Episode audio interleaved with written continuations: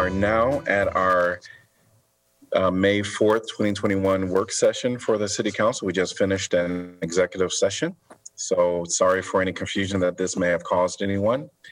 And the first item on our work session is going, we're going to review Planning and Zoning Commission recommendations for changes to the city's good neighborhood policy, which is IP3.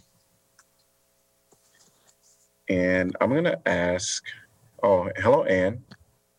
Hi, Mayor. Uh, Good afternoon. Good afternoon, Council. Um, Jeff, did you have anything to say before I, okay.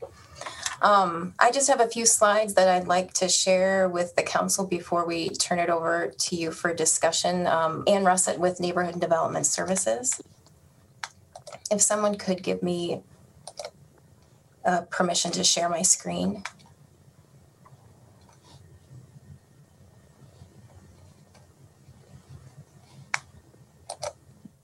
Thank you.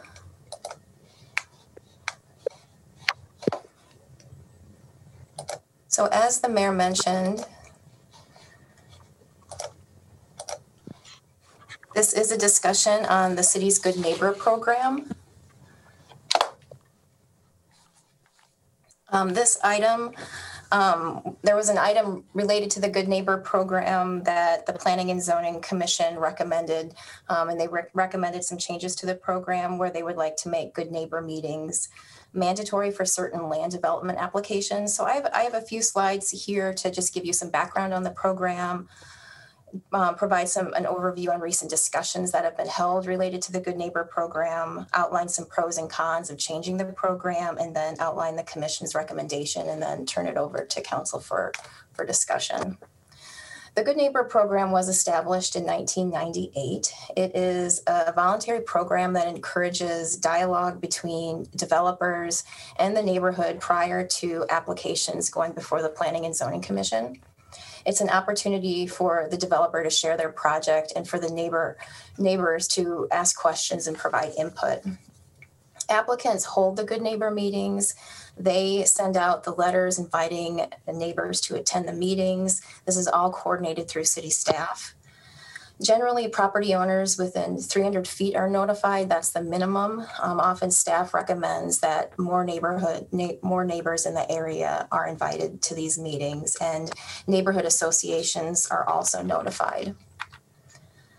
There's been some recent discussions on the Good Neighbor program. The, the first discussion was held in 2013, where the program was reviewed, and staff and city council recommended keeping the program voluntary. In April of 2019, the program was reviewed again, and staff recommended again to keep the meetings voluntary.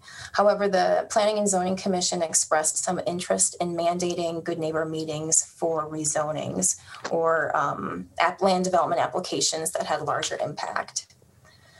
In August of 2020, the commission discussed the Good Neighbor meeting, Good Neighbor program once again. And they wanted to make Good Neighbor meetings mandatory for some land development applications. And they also had an interest in increasing the notification radius to 500 feet from the 300 feet. And also including renters on the list of those notified.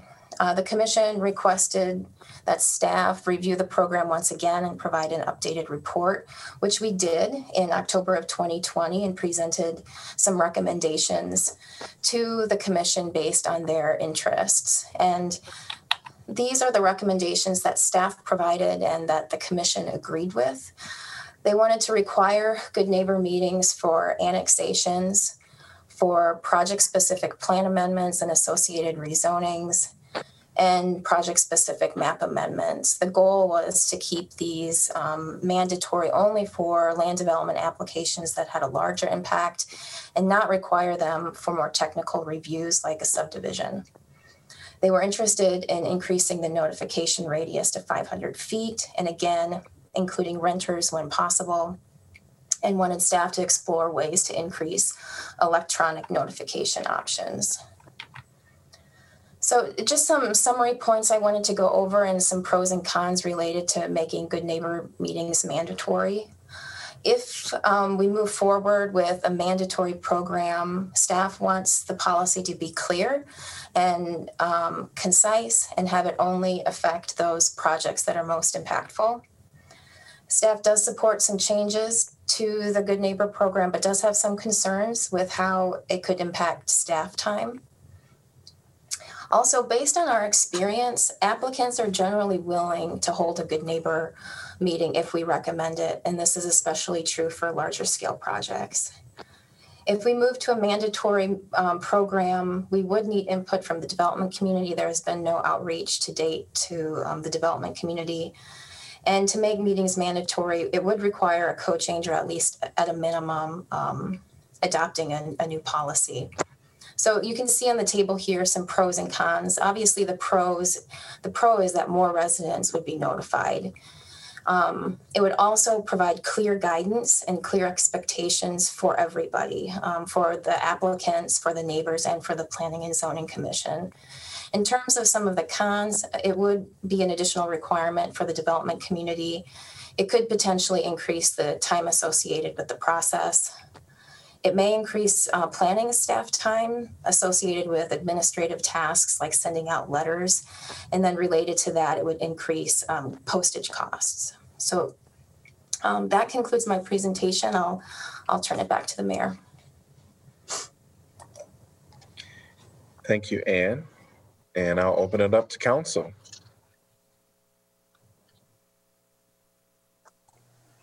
Well, I, I think the, um, in the uh, memo I have here, there was the planning and zoning recommend, commission's recommendations, which were uh, pretty much reflected by what Ann just presented, um, which I, I think seemed to um, be a reasonable approach. The, the one thing I would, would say is I'm not clear if the notification of neighborhood associations or perhaps, you know, sometimes it may just be a contact person, but that that piece I don't see reflected in the clearly reflected uh, in the in the items that are listed there. And I, I think the contacting of the neighborhood association is is useful because that's part of the network within a neighborhood and it um, you know sometimes those networks you know they they may have they have some relationship to the those spatial boundaries defining the notification but um, they can extend beyond it and then they're they're kind of interconnected John, when you're referring to the memo in front of you, are you referring to um, the Planning and Zoning Commission's recommendations from October 2020? There's four points there. let's see it was the um, the memo of um, november 19th 2020 from ann to the um, to to jeff Fruin. Okay, yeah. And so near the bottom of that, the October 20, uh, the Planning and Zoning Commission's recommendations. right exactly yeah Thank you. I just want to make sure we're talking about the same thing. Yeah, I don't have any problem with those. I think it hopefully it limits it to the kinds of development that we would already um, have developers doing good neighbor meetings because they're pretty major kinds of things with the annexations.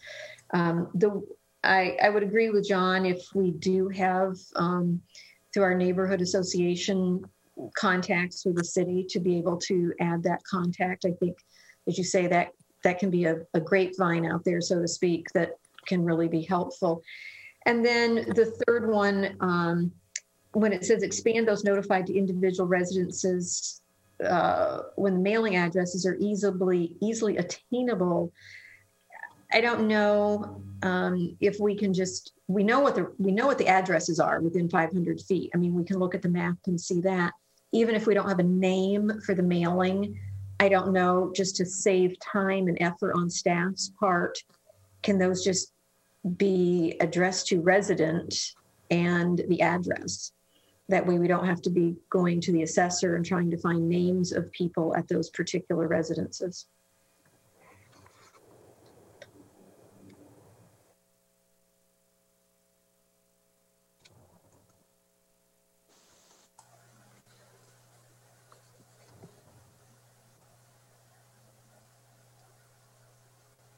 Yes, uh, in response to your comments, Susan, I think that seems like it might be the certainly the most um, convenient way of doing it.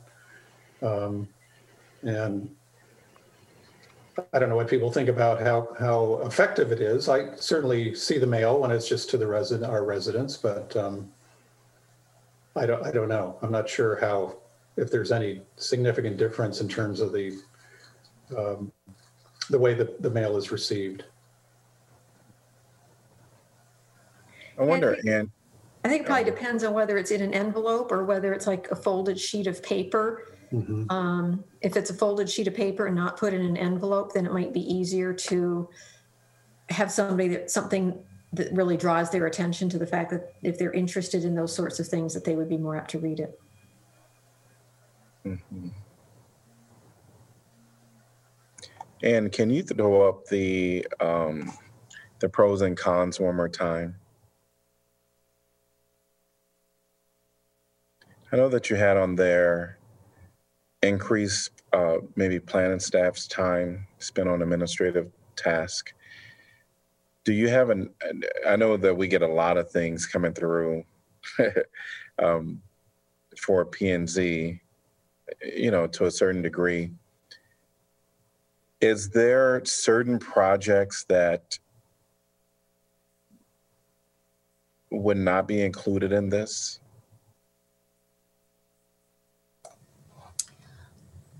Well, I think um, in terms of our concern related to staff time, it would mainly um, be related to rezoning applications that are in the core of the community where the urban fabric is very tight and there's a lot of multi-use buildings. So the number of letters that get sent out increases quite a bit.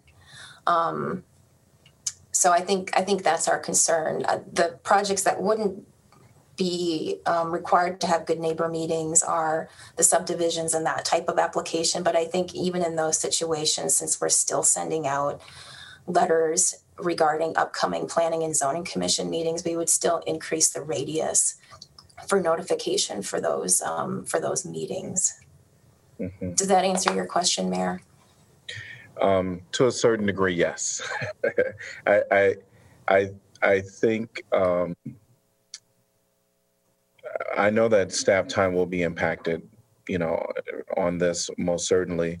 I'm just trying to wrap my head around, um, somewhat, you know, how, what is the best way? Because we can send a lot of letters and people not, you know, be aware. Um, if one person is aware because they open it up that wasn't aware, that's great. is worth it all. Um, just trying to wrap my head around like how what would be the most effective way um, for this to be done.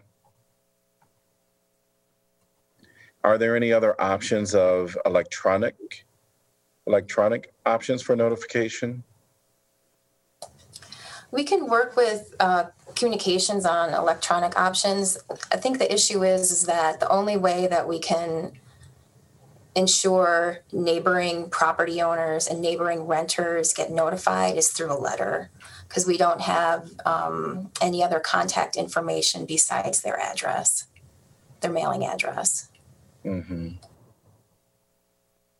Yep. Okay. So Anne, are you, are you anticipating that this will happen quite often? So this is going to be like an every week, every other week, once a month kind of increased um, staff time? Or do you have any sort of a uh, guess on that? It would probably be a couple times a month. Um, I mean, it depends on how many applications we get, but whenever we get a rezoning application or a subdivision application, we send out notifications to neighboring property owners, letting them know that there's an upcoming planning and zoning commission meeting. So it, it would it would essentially be for every every application. Mm-hmm. And that's separate from the good neighbor meetings. I, I want to be clear about that. The, the applicant is in charge of sending out those, those notices. Um, but staff wants to ensure that if a neighboring property owner got notified of a good neighbor meeting, that we are also notifying them of the upcoming planning and zoning commission meeting. So we want those lists to be the same. And is there a, a certain amount of content that the notices have to include? I mean, we keep talking about letters and people opening them, but can it be something that's on a postcard with like an, you know, basically automated generated list based on the location if it just says resident? Yeah, we, we could look at doing a postcard. Um, we, we typically send out letters, but we could probably condense the information into a, a postcard. I think that's an excellent idea, Laura, and I think that might be easier for staff then. You just have the, the road number and then apartment 2A, apartment 3A uh, resident, and a little postcard would, would catch their attention. So I think that's an excellent idea and, and might help save time and, and costs. Um, but I, I'm also in favor of uh, the increase in the radius to 500 feet. I thought that was a good suggestion because it seemed I seem to recall over the last couple years that there have been some times where uh, residents slightly outside of that 300 foot said, "I wish I would have known about that." So I think the 500 might capture some of these folks.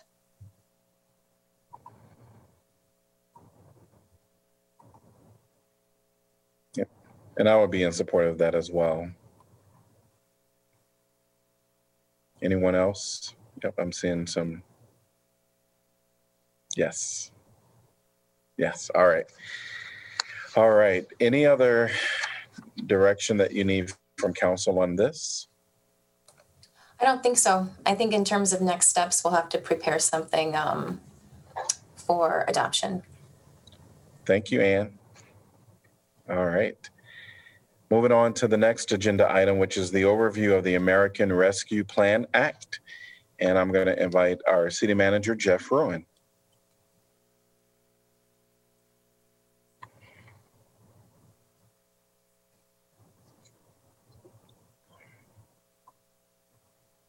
And you're on mute. Great way to start the evening here. Uh, I trust you can see the, the blue slide on your screen. If you have any trouble uh, following me as I click along, just uh, just let me know and feel free to jump in at any time. I have about 10 slides to, to go through with you tonight. And uh, we're going to be focusing on the American Rescue Plan. And you've been hearing a lot of talk about that uh, really since uh, that stimulus bill was signed into law by President Biden back uh, on March 11th uh, of this year. Um, specifically, we're going to hone in on the local government relief portion of this bill. So let's start big picture though. This is a graphic from the National League of Cities that tells you a little bit about how the how the money is uh, divided here. Um, this reflects uh, just um, shy of 1.9 trillion. It strips out some of the the federal to federal dollars and really just focuses on those dollars that are, are making their way to uh, to residents in one way, shape, or form. So I like to look at this graph or this uh, this chart here in um, kind of three sections. Uh, first is is the big piece to the right there, the 47 and a, and a half percent roughly um, of the funds are going towards individual relief. Um, that is, um, you can think of that largely as the the stimulus checks uh, that that some people uh, throughout the country received, uh, the $1,400 uh, checks that were much talked about as this bill was being considered. Um, that's kind of that first piece. That's the direct relief. That is the um, a good uh, the, the the largest uh, kind of portion of the overall pie, if you will. The second part I like to focus on are all these smaller uh, elements here, starting at the, the top and working its way counterclockwise down here. Um, these are uh, a whole host of different topic areas. You can see uh, we have education, workforce, healthcare, business relief, utility assistance, transportation, childcare. I won't go through them all, but a whole host of others. These th- these funding streams are getting deployed in various different ways. Some will be going through existing programs that uh, that that are, uh, uh, that the federal government has. It could be formula funding, could be grant programs like CDBG and Home that you're used to, but the, the, the way to think about these funds is they're all going to be filtering out a little bit differently.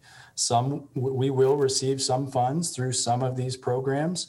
Uh, so, uh, for example, I mentioned the home dollars. Um, those are dollars we expect to receive later this year for homeless assistance programs.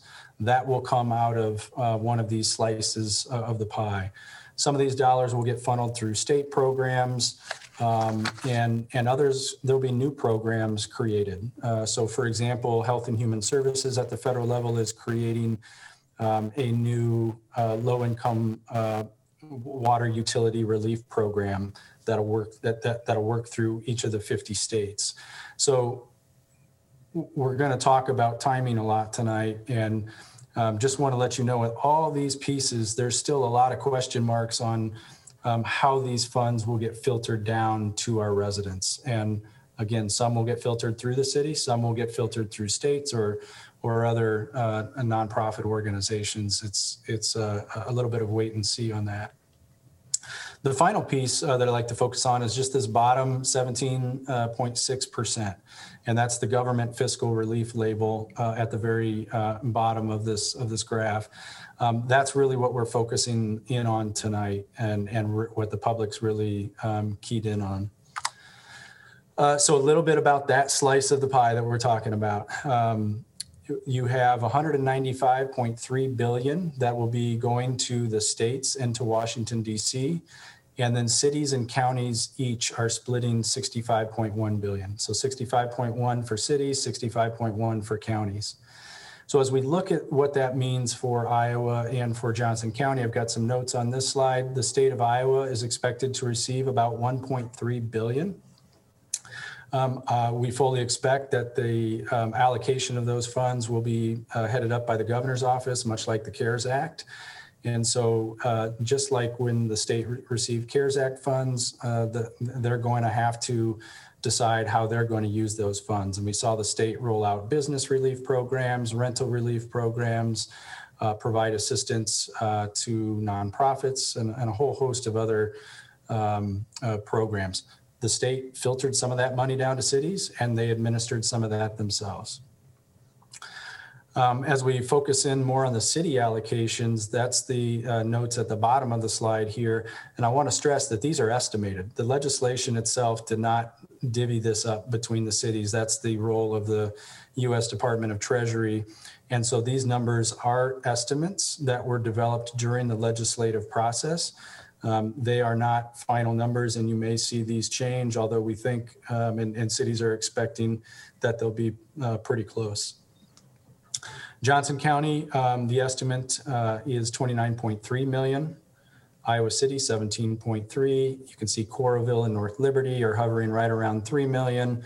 And uh, the smaller uh, communities in Johnson County will also receive funding as well. So your Solons, your Tiffins, your Hills, um, they will receive funding as well. It'll be uh, measured in hundreds of thousands of dollars and, and not millions. So uh, a little bit about the timing. The legislation uh, does have uh, some uh, language on when we will receive these funds. Um, uh, there is some practical, uh, a practicality language in there, but it's expected that we will receive the first payment um, uh, by May 11th. So really a week from today, that marks the 60-day um, timeframe after President Biden signed this legislation into law. So we'll receive uh, the, the first uh, portion there, uh, could be up to 50%. And then the second one will come no sooner than 12 months later. So we will not receive all this money at once. Uh, we will receive some upfront and then uh, some at least a year from that from that time.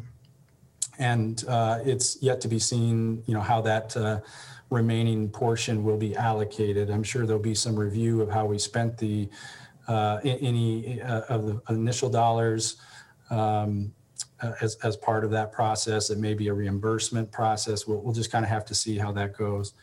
And then the timing deadline is, is that, that we really need to focus on is December 31st, 2024. That's the, that's the time in which the legislation uh, anticipates that all these dollars will be spoken for, will, will be spending by that period of time. So it's a pretty quick period of time. I know that seems like a long ways out, but uh, when you're talking this large um, sum of money, it, it will uh, probably take all of that time for many cities and counties to, to spend those dollars.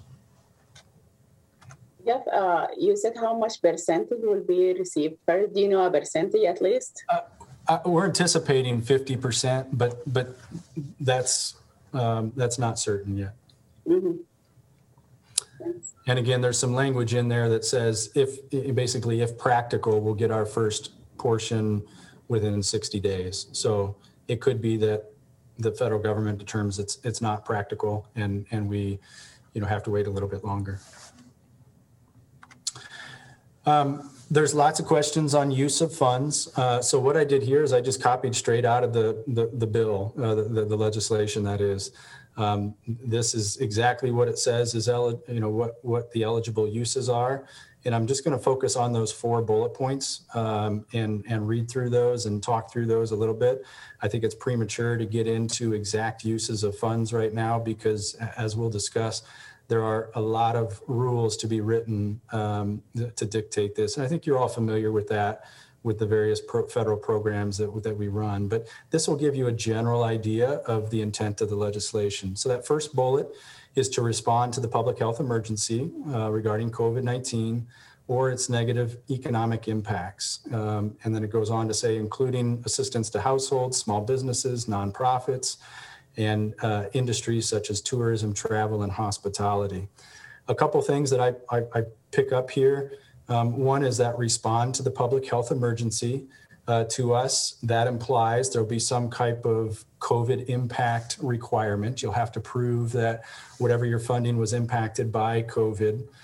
Um, but then, you know, in that next line, it says, or its negative impacts. And that leads you to believe the contrary, where it might be opened up a little bit because we can all um, uh, point to the indirect uh, in negative impacts of COVID as well. So there's real interest from cities in, in really learning what the guidance will be uh, regarding this this first bullet and and how expansive um, the uh, uh, the discretion uh, that will be. Um, the second bullet is uh, responding to workers performing essential work and, and allowing us to, to uh, provide premium pay. Now, interesting, as it's written right now, it says premium pay to eligible workers of the metropolitan city. That would be us. Um, um, or by providing grants to eligible employers that have eligible workers. So, as written right now, as I would see this, it sounds like we can pay our own city employees premium pay if that's uh, the choice of council, or we can give grants to other employers to pay their employees. Um, we'll have to see how that guidance is written, but at least at a high level, it, it may be the case where we cannot provide premium pay to to um, employees of other employers directly. We'll just kind of have to see how that language is, um, uh, how those rules are written. The third bullet really talks about uh, uh, government services uh, and really looks at the fiscal impact that COVID has had on uh, government services. So we'll be able to ensure that we can stabilize our own operations and make sure that uh, um, uh, any losses due to COVID are, are replenished. And again, we'll have to kind of wait and see what the extent of, of that allowance may be. And finally, the legislation calls out infrastructure investment in the areas of water, sewer, and broadband. And again, a lot to, to, to work through here. Um, we don't know exactly what types of infrastructure within water, sewer, or broadband, uh, but presumably we could do some work uh, in those areas. Um, you know, sewer is a big question mark with cities right now. Is that sanitary sewer? Is that storm sewer? Does that get into disaster mitigation areas if the storm sewer type of improvements are allowed? Uh, are allowed. So, um, again, just trying to show you that we know the general intent. We know that there will be some allowances for certain things, but we just don't know what exactly the fine print's going to be, and and that's going to impact things, you know, like eligibility. Um, that that's so crucial as we've learned uh, through this uh, past 12 months. We do have a transfer authority. We can uh, transfer these funds to other organizations, including the state um, and uh, nonprofit organizations. Um, uh, there's a specific mention of transportation agencies. Transportation obviously is is um, something that that we have in house here as opposed to a transit district. Um, so uh, that shouldn't be an issue for us. And then uh, we're explicitly, it's ex- explicit in the legislation that we cannot use the funds to deposit into any pension fund. So that's the text. Um, and uh, again, we would expect that if we're going to receive our first payment within the next week or so, that the that the rules will come out. At least a preliminary set of rules will come out at that same time. Uh, but we have not received those yet to date. So really, what I wanted to focus on tonight is I, I really think it's important for you to think about process at this point. I really would discourage you from getting into conversations about specific uses uh, until you, until you fully understand those rules. Otherwise, um, you may be going down a path that um, proves to, to be a path that you can't go down uh, after we get those rules. So um, these are my suggestions. Obviously, you, you all need to have these discussions and move forward. Um, but I think the the first and, and most important thing is, is before you get into talking about uses, develop some guiding principles. What are your values? What do you hope to accomplish with these funds? Um, as, as you look back in five or 10 years, what do you really want to say about how Iowa City used these funds? And allow that, allow those guiding principles to be your filter for all the requests that you get. Um, you're already receiving requests from the public. You're going to receive more requests. Um, staff is going to present you with ideas. Um, nonprofit organizations, business organizations, they're all probably going to have some ideas on, on, on how to spend these. And, and that'll certainly pick up the pace as other cities start to announce their plans too. There's going to be a lot of borrowing of ideas probably out there in the municipal world. So establish those up front and, and stick to them and, and make sure you're using them as a filter. I think it's really important uh, that you coordinate with Johnson County and other and other cities, uh, and we'll get into that a little bit. But um, we want to reduce barriers to access to these funds, and, and it's really important that we're being as, as efficient as possible. I don't think it's wise to have um, every municipality in Johnson County have their own rental relief program with different sets of rules and different documentation that's required. It sure would be nice uh, uh, to have one program that we can all get behind. And I realize that may not that, that may not be possible once you get into those discussions. There there may be some of those values that take you down a different path, but to the extent possible, where there is um, uh, where there are common goals um, and and and um, uh, agreements, we should we should look to coordinate as much as possible. Uh, and one simple way to coordinate is simply by holding some joint public input opportunities. Um, th- there's a desire uh, that we've heard uh, for for there to be some public input opportunities for some ideas uh, sharing. I think it would be good to to hold those as a region if we could, and that would require your your um, kind of communication with your elected counterparts.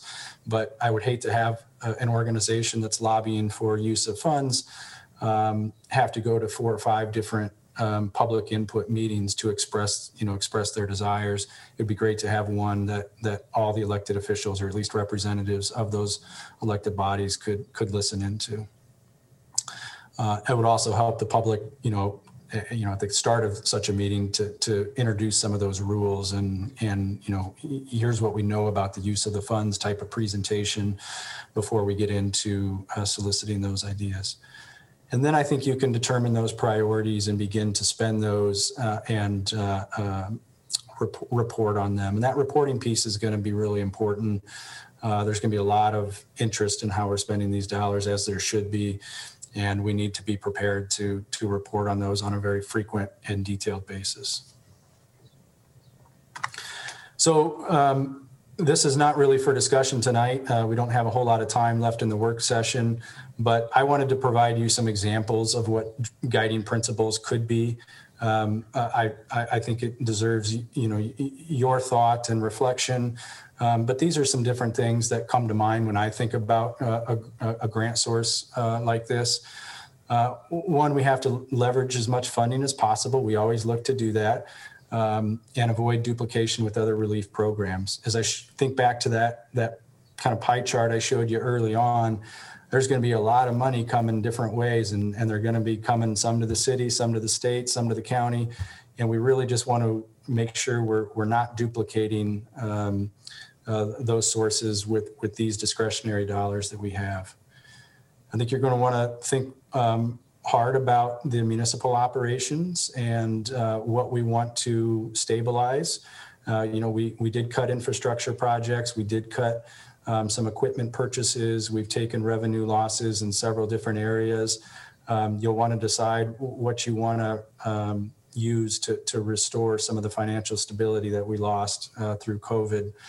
Um, things like that could help um, and, and prevent the need for, for example, for future utility increases. We've taken a hit on, uh, on our water and sewer funds and um, that uh, has uh, required us to dip into those reserves a little bit more. Um, we're still in good shape, but um, if you don't replenish that, you're just going to be kind of quicker to that point where you might need a, a, a water rate or a sewer rate increase in the future. The, um, community needs will evolve. Uh, we all feel like we're coming out of this pandemic, and and that's a that's a good sign. Um, but make no mistake, the recovery period is going to be a lot, is going to be several years. And so I think you're just going to want to uh, exercise some patience and, and understand that the community needs are going to evolve in the next couple of years.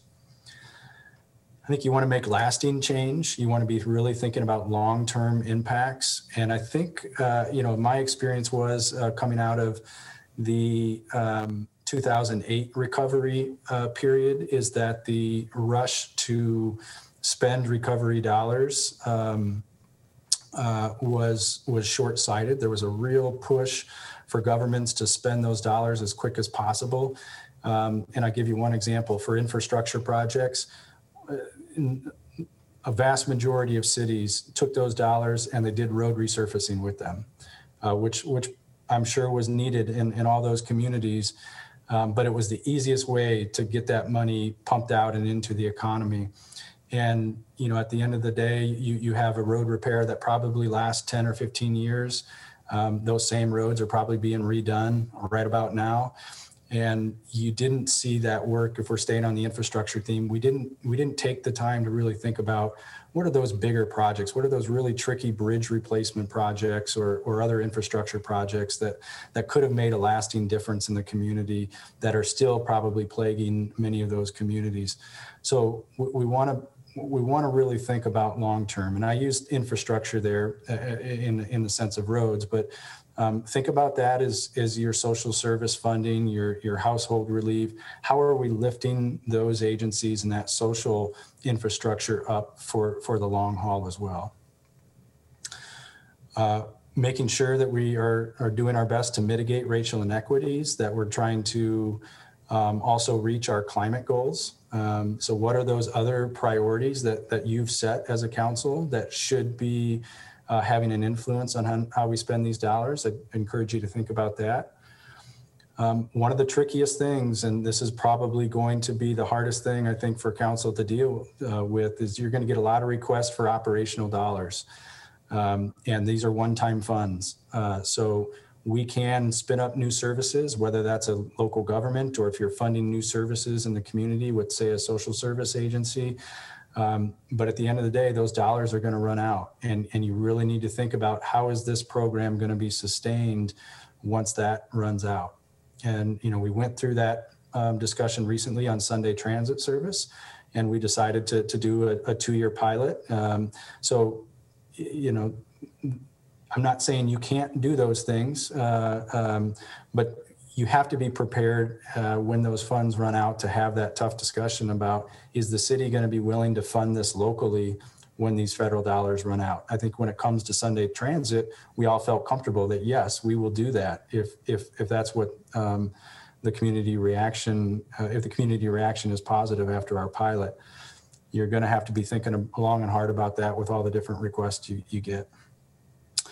And then uh, certainly compliance and transparency um, is, is going to be really important. Um, we are going to want to be very clear with the public uh, and with the with the federal government that we are compliant and and uh, have public reports uh, demonstrating how we're achieving that. So again, these are these are some of my thoughts. Uh, I'd really encourage you to have some work session time to to rewrite these as you see fit um, and um, really stick through the stick to those uh, through this process. Uh, the final slide here, um, just want to leave you with these thoughts as, as you begin uh, your discussion on this. Uh, again, coordination with local governments, I think, is really important, can reduce confusion, uh, and really in, ensure efficient use of funds. Um, you know, again, I'll, I'll, go back to that rental relief program. If that, if something like that comes of this, uh, just think of the administrative overhead that would come from four, four, or five different programs compared to one program. You can really stretch the dollars a lot more by by finding those uh, uh, areas where we have common goals. There's there's going to be a delicate balance between um, getting this dollar getting these dollars out and meeting emergent needs, and no doubt there are uh, emergent needs, but also you have to balance that with taking your time developing uh, those relationships with the county, with the other cities, um, identifying your, your principles. I think you can do that in these next few months while we're still getting clarification on the rules. Um, I don't expect that the rules are going to show up one day and they're going to be they're going to be 100% clear. There's probably going to be some back and forth and some clarifications. And then we have all the rules for all the other programs that we mentioned at the outset of this presentation. And the last thing is is just this is a this is a historic um, piece of legislation, and um, I, I, I think we we really have to to be good stewards of these dollars. Um, because it, it can it, it, can really establish a positive precedent for us if cities manage these dollars well and we're efficient we're transparent with them then uh, it could become a model for for future federal funding but if there's all kinds of controversy with how cities and counties are, are deploying these dollars, you're probably not going to see the federal government eager to do this again. So this is really our time to to demonstrate to the federal government um, that we can uh, be effective players in, in not only spending the dollars but determining how best they are spent in, in our areas. Um, typically, when we get federal funding, there's little discretion. This is what the funding's for go figure it out. Uh, you know how, how to administer it. Cities. This has really given us some some uh, uh, latitude and, and discretion, and and we just need to be cognizant that uh, this could be precedent setting, and that would be really good for us if it was. Okay, I appreciate the time tonight. That's a that's an overview, and um, look forward to working with you uh, uh, as as you begin the process of determining how to how to spend these dollars. Thank you, Jeff. And I'm going to open it up to councilors just to um, chime in. I do believe that uh, waiting for the rules, which who knows when it'll be. We we've waited for rules before. Well, we was hoping that it would come right out, and um, but I would encourage us waiting for the rules before we start uh, discussing how the funds will be divvied out. But and and but I'll open it up to council. Yeah, my, my other comment is when you go back to that circle chart that Jeff showed at the very beginning, um, and then you go to kind of his first thought on our our thinking as as we look at this, and one of the things was, you know, not duplicating other services to have a better understanding of what those other pots of money are that are not coming through us and what the rules are for those pots of money so that we really make sure that we're doing the best we can with the money that we have control over. And as Jeff said, not duplicating other services that are maybe money that's going directly to certain nonprofits or whatever. So it just it seems to me like there's a lot of information that we're going to want to have not only about the rules for our money, so to speak, but also the rules for those other pots of money funneled through other organizations and agencies. I was thinking about this in the context of the historic nature of this this funding infusion. Like our council um, every two years goes through a strategic planning session, right? And we take a lot of care and and thought over multiple meetings to kind of figure out our our guiding um, goals and principles for just a two year period and so that that's kind of sitting with me as we're talking about establishing the um, prin- the guiding principles or the values that are really at the core of this is I think we do need to have some pretty pretty deep intense discussion to make sure we're on the same page to take advantage of an opportunity that's this um, just of such a scope and scale that we may not see again in you know a generation or even our lifetimes It's my understanding that this may be the first time ever that the federal government has sent big chunks of money directly to cities as opposed to having them all filtered through um, through the state. And I, I agree that we we definitely need guiding principles and um, and I and and I also agree that the the more we can leverage the money and cooperate with other entities within Johnson County, um, including if we can in joint meetings, the, the better off we will be, the, the more we can coordinate. Um, I can also see eventually sort of doing things in a phased manner. So there may be things that are really that are they're really much more urgent, making people whole. I don't know what that's going to look like. Uh, and whereas the, there may also be other things that we want to wait so that we can see what other programs are going to bring. The state is approving money for broadband. This may include money for broadband. Um, if if Congress passes a, a big infrastructure bill, that may also include considerable funds for broadband. So I think we'll also maybe one of our values will be sort of looking at what the priorities are uh, to, to fund upfront and what we need to wait on to see what the scope of other programs looks like. I think it, it is really important that we do meet with uh, the other uh, entities such as the county and Coralville and North Liberty, those surrounding us, because I think avoiding any overlap in providing funds to a certain group, uh, because I, I would want to uh, not miss uh, a need for a group that's not being met. Uh, and I think that's one way we could do that is what, what others are, are helping with and what nonprofits are helping with. Uh, where's the big hole there? Where's the big gaps? And I think that's going to be important for us to, to help that group of folks.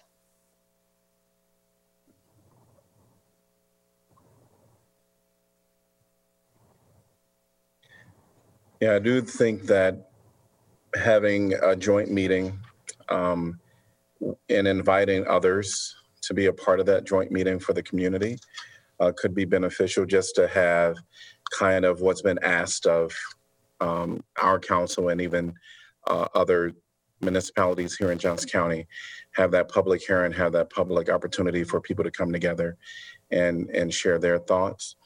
Um, I, I will say that um, it's it's going to be very important that we look at what the needs are within our community. Now, there could be lots of programs that's happening out there that people have received funds for, um, but during this time of COVID, um, what I've learned is that even some of those funds aren't, you know, some of the relief that people have already received hasn't been sufficient, um, and so I would just caution us to also be uh, open to, you know, even though people have been granted funds, um, how can we still help those individuals? Um, we do know that um, there's other lots of programs out there that that have been happening. Uh, how do you centralize those? How do you know who's doing what? Um, I I think that that can be a big undertaking.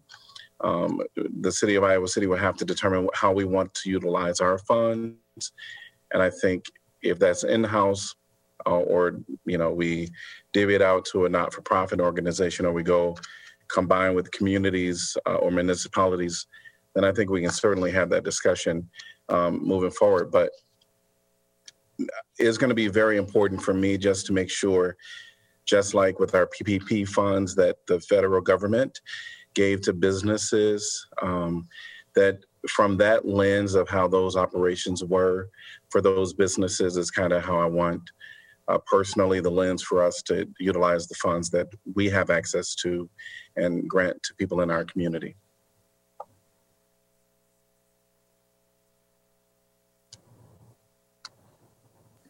All right. So what are our next steps then, just to keep this moving? Should we move, I mean, we're, our next joint entities meeting isn't until July. Um, I think at that meeting, we talked about having sort of, uh, committees or delegates who might touch base with other members, other elected officials? Or should we set some work session time to talk about our guiding principles? I think before that, we don't have to wait for July. I mean, I, I've also I've reached out to a couple of people on the board of supervisors. Um, they the county seems to be doing its sort of own internal vetting process right now that they may want to finish before they're uh, before they're sort of willing to talk together. I know that Supervisor Sullivan had had proposed when we had our last joint entities meeting, basically um, setting up a, a, working group that in, that includes both staff and elected officials from various entities. So, um, and we also know that it's possible to to call um, a, a, an emergency or extra joint entities meeting if needed, which we've done before. Well, we certainly did ask the question at the last joint entities meeting if there was interest.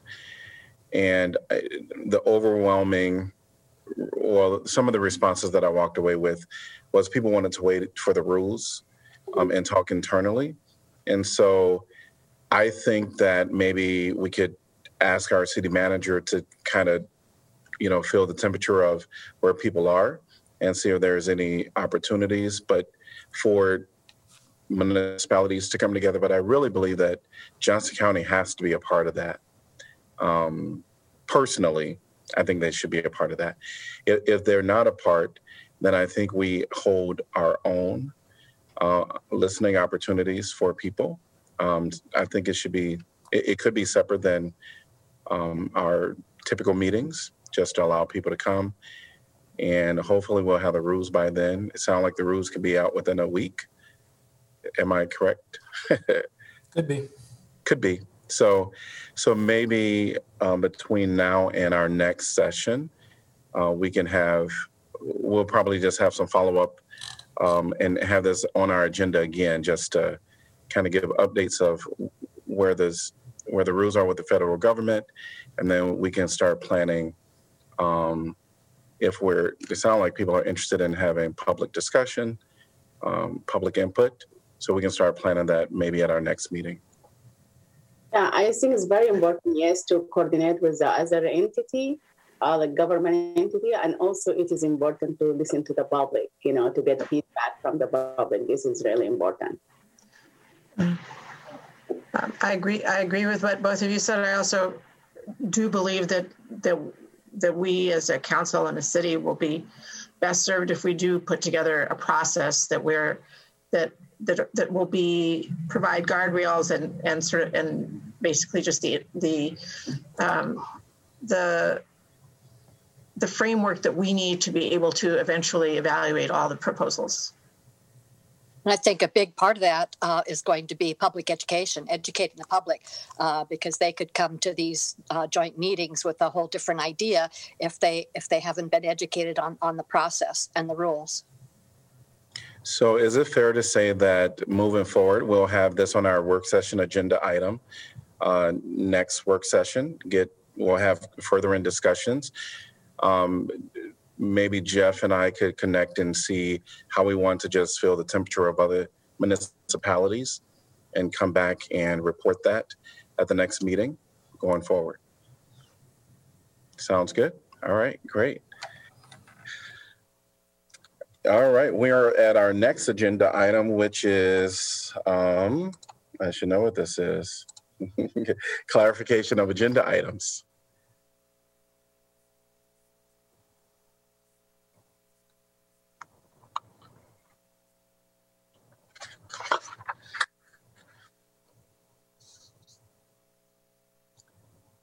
We'll move on to info packet discussion.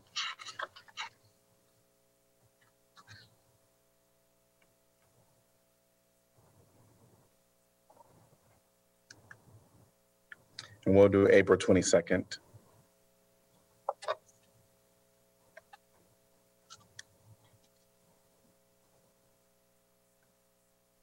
Looking at info packet April 29, and if I'm going too fast, let me know. I don't have any issues for clarification on the 22nd, but I'm just happy to see some of the things with the CPRB moving forward. That's all.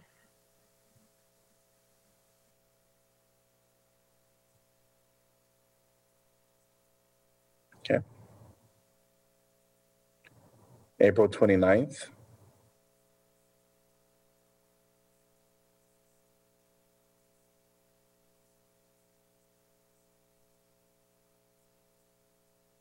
And then the last item is council updates on assigned boards, commissions, and committees.